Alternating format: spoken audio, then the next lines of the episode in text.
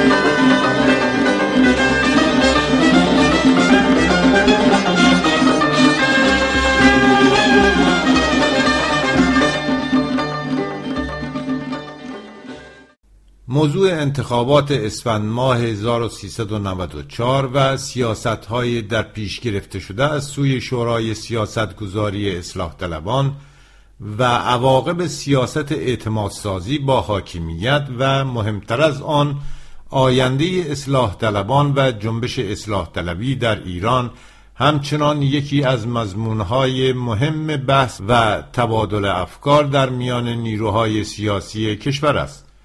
ما در شماره های گذشته نامه مردم اشاره کردیم که صورت دادن اعتلاف با چهره های مرتجع همچون امامی کاشانی و محمد ریشهری و نظیر آنان زیر نام لیست امید و عقب نشینی از شعارهای جنبش اصلاح طلبی یعنی شعارهای مانند استقرار مردم سالاری و تفسیر خواسته های میلیون ها شهروند ناراضی از ادامه سیاست های فاسد و ارتجایی حکومت ولایت فقیه به اعتدالگرایی و دفاع از دولت روحانی سمری جز بی اعتباری اصلاح طلبان و جنبش اصلاحات به همراه نخواهد داشت.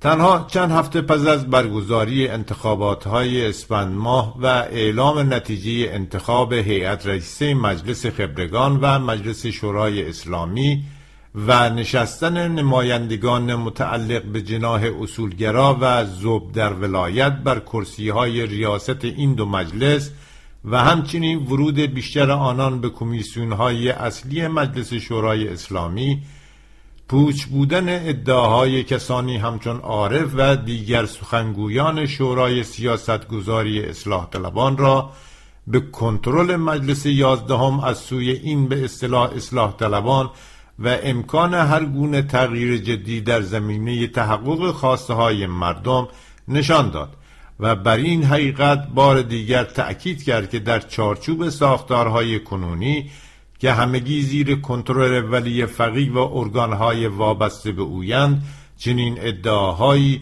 جز سخنانی پوچ و بی پشتوانه چیز دیگری نیستند. در هفته های اخیر پایگاه اینترنتی زیتون وابسته به اصلاح طلبان مطلبی به قلم حمید رضا جلایی پور با عنوان خطوط راهنمای اصلاح طلبان پس از انتخابات مجلس دهم 1395 منتشر کرده است که از زاویه های گوناگونی تأمل برانگیز و بررسی پذیر است. آقای جلایی پور در این مطلب از جمله می نویسد اصلاح طلبان در انتخابات 92 از ریاست جمهوری روحانی دفاع کردند. در انتخابات مجلس دهم 1394 نیز در ائتلاف با میان روها از لیست امید حمایت کردند و در این مجلس یک فراکسیون موثر 105 تا 130 نفره تشکیل دادند.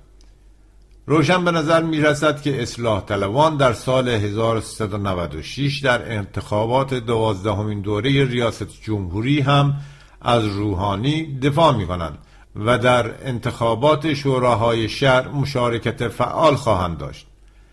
اهمیت دارد و نیاز داریم اصلاح طلبان و به عنوان بازیگر کلیدی در عرصه سیاسی برای تقویت هویت و انسجام بیشتر خود و جهت دهی به فعالیت‌هایشان خطوط راهنمای کار خود را در عرصه سیاسی ایران به بحث بگذارد تا با بازندیشی، هماندیشی، شفافیت و اجماع هرچه بیشتر با افکار عمومی روبرو شوند و به استقبال انتخابات بروند. این مکتوب کوششی آزمایشی در پاسخ به این نیاز اصلاح طلبان است. آقای جلایی پور سپس به تعریف اصلاح طلبی و اصلاح طلبان در ایران می‌پردازد و در ادامه می نویسد قبل از روشن کردن خطوط راهنمای اصلاح طلبان شایسته است منظور خود را از اصلاح طلبان روشن کنیم. منظور از اصلاح طلبان جنبش اصلاح طلبی نیست بلکه حاملان جریان سیاسی اصلاحات در عرصه سیاسی است. این جریان سیاسی از شش لایه تشکیل شده است.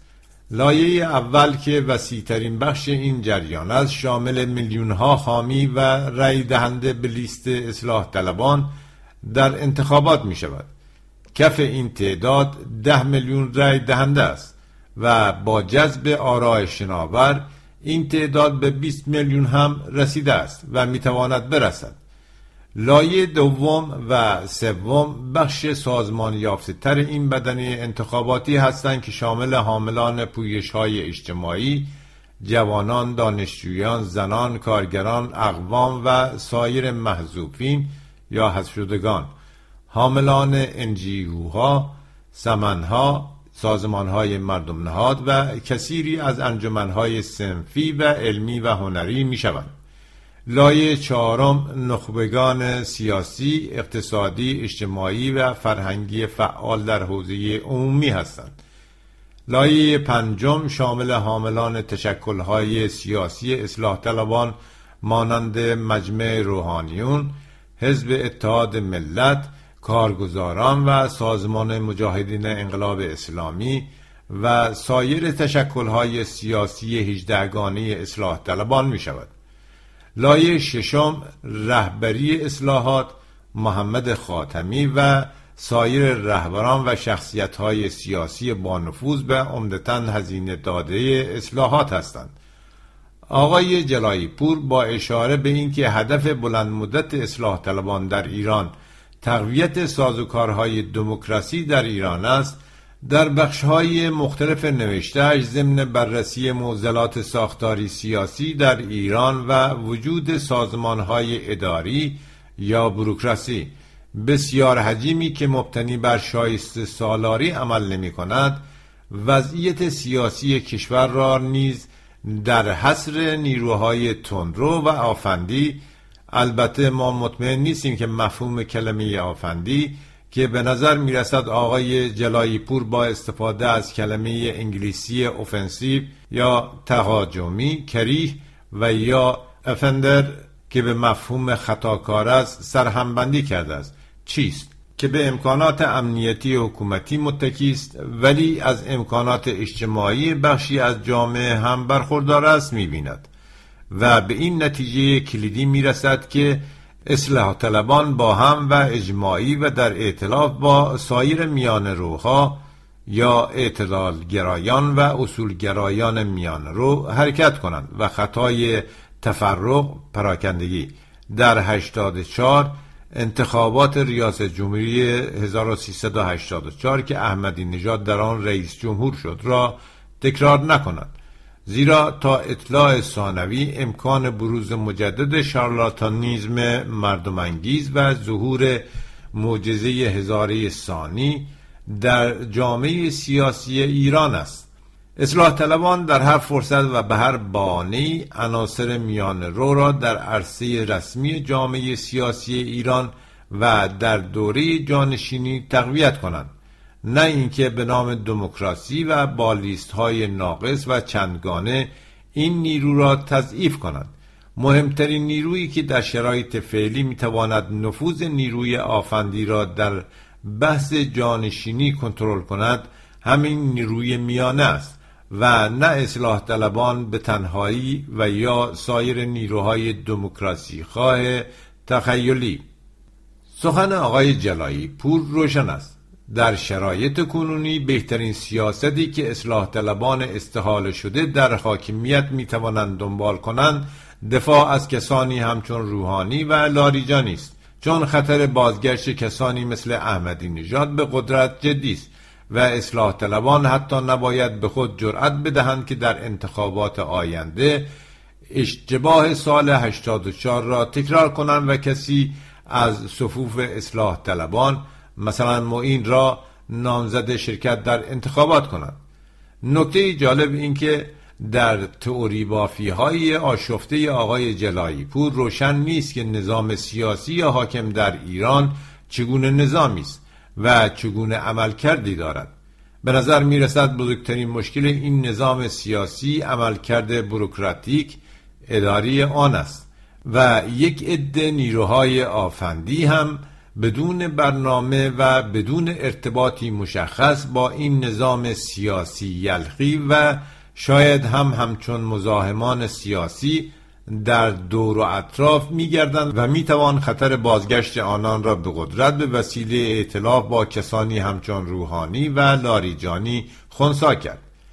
بی اعتباری این گونه نظرات که در واقع جز تفره رفتن از بیان واقعیت امر حاکمیت استبدادی در ایران چیز دیگری نیست نزد اکثر مردم ما آنچنان آشکار است که رئیس شورای سیاستگذاری اصلاح طلبان و سلیست امید در تهران تنها با کسب کمی بیش از 20 درصد آرای واجدان شرایط رأی دهی به مجلس راه یافت.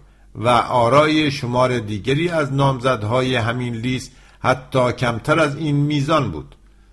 برخلاف بیتوجهی عمدی آقای جلایی پور موضوع ماهیت نظام سیاسی حاکم بر ایران کلید اصلی درک درست دشواری های مبارزه در شرایط کونی ایران در مسیر پیشبرد امر اصلاحات است.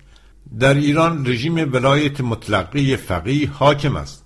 بر اساس این نظام سیاسی ولی فقیه رژیم در مقام نمایندی خدا بر زمین هرگاه که اراده کند می‌تواند همه قوانین تصویب شده کشور را معلق کند. چنین حکومتی جز خلافت قرون وسطایی که از سوی سران این رژیم زیر نامهایی همچون حکومت قانون و نظام نمونه جهان بزک شده است چیز دیگری نیست. در چنین ساختاری از حاکمیت نمایندگان ولیه فقیه از جمله برگماردگان او در شورای نگهبان می توانند هزاران نامزد اصلاح طلب ملی مذهبی و دیگراندیش را از حق شرکت در انتخابات محروم کنند چنانکه بارها محروم کردند و حتی نمایندی رأی آوردی مردم مینو خالقی را از شرکت در مجلس شورای اسلامی محروم کنند. در چنین نظام سیاسی برگماردگان ولی فقیه در قوه قضاییه می توانند جو حراس و سرکوب را با یورش های سهمگین نیروهای امنیتی و سپاهیان زیر فرمان ولی فقیه بر فضای حیاتی مردم و جامعه مستولی کنند و شهروندان ناراضی و معترض به ظلم بیعدالتی و حق ها را شلاق بزنند و در زندانها بپوسانند. یا قتل عام کنند برای توجه آقای جلایی پور باید یادآور شد که در همین روزهای اخیر آقای محمد رضا خاتمی در مصاحبه با انصاف نیوز در توضیح چرایی راه نیافتن نمایندی منتخب مردم اصفهان مینو خالقی به مجلس شورای اسلامی به روشنی از جمله گفت به اندازه کافی حقوقدانان سر این موضوع بحث کرده و ابعاد مختلف آن را شکافتند. متاسفانه کوچکترین پاسخی از سوی آقایان نیامده است. جوابشان این بوده که نظارت استصوابی همین است. ما اصلاح طلبان چون می‌دانیم نظارت استصوابی همین است با آن مخالف بوده و هستیم. البته این را باید بگویم که به این روشنی نمی‌شد نظارت استصوابی را به مردم ایران معرفی کرد. این گونه نگرش به مسائل کشور نزد بخشهایی از اصلاح طلبان برای ما تازگی ندارد و تکرار سیاست و روش های شکست خورده است که در طول 20 سال گذشته زیر عنوانهای مختلف آزموده شدند زمانی آقای حجاریان نظریه پرداز جنبش اصلاحات در دوره ریاست جمهوری آقای خاتمی حرکت عظیم مردم حاضر در صحنه و اصلاح طلبان مجلس ششم که کنترل کامل این مجلس را در اختیار داشتند به پرهیز از به چالش کشیدن حکومت فرا می‌خواند و اسم این سیاست را نیز آرامش فعال گذاشته بود. ما در همان دوران در سرمقاله نامه مردم شماره 597 8 آذر ماه 1379 نوشتیم آرامش فعال باطلاقی است که جنبش اصلاح طلبی را در خود فرو میبلد. تأکیدمان در همان موقع بر پایداری مجلس ششم و تن ندادن به زورگویی های شورای نگهبان در مورد اعمال نظارت استثوایی و دیگر عرصه ها بود. در آن هنگام حجاریان و همفکرانش با این نظریه ما و دیگر نیروهای مترقی مخالف بودند. اما امروز آقای حجاریان پس از گذشت 16 سال از ماجرا می نویسد که اشتباه ما برگزاری انتخابات مجلس هفتم بود. وزارت کشور خاتمی نباید انتخابات را برگزار می کرد باید می گفت با این رد صلاحیت ها خودتان برگزار کنید. باید پایش می ایستاد یک جایی باید بیستیم دیگر. من خیلی انتقاد به خاتمی داشتم. من که مشاورش بودم آشکارا به خاتمی انتقاد می‌کردم. مثلا سر قضیه قتلهای زنجیری باید پیگیری می‌کرد و نکرد. اصلا معلوم نشد چه شد.